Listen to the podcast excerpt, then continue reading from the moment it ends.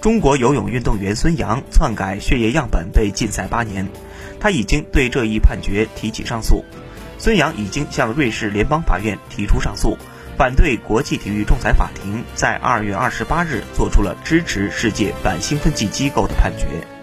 在瑞士联邦法院的案件当中，孙杨案编号已经存在。除了孙杨本人外，他的队医也参与到了此次事件中，母亲也在当天打过电话。孙杨的主要观点是，两位检测人员没有充分的资质证书，包括抽血护士。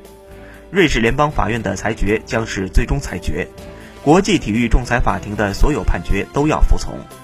世界反兴奋剂机构在2021年的新规中，允许运动员可以向国际泳联申请减少禁赛期限，这或许将是孙杨登上奥运赛场的机会。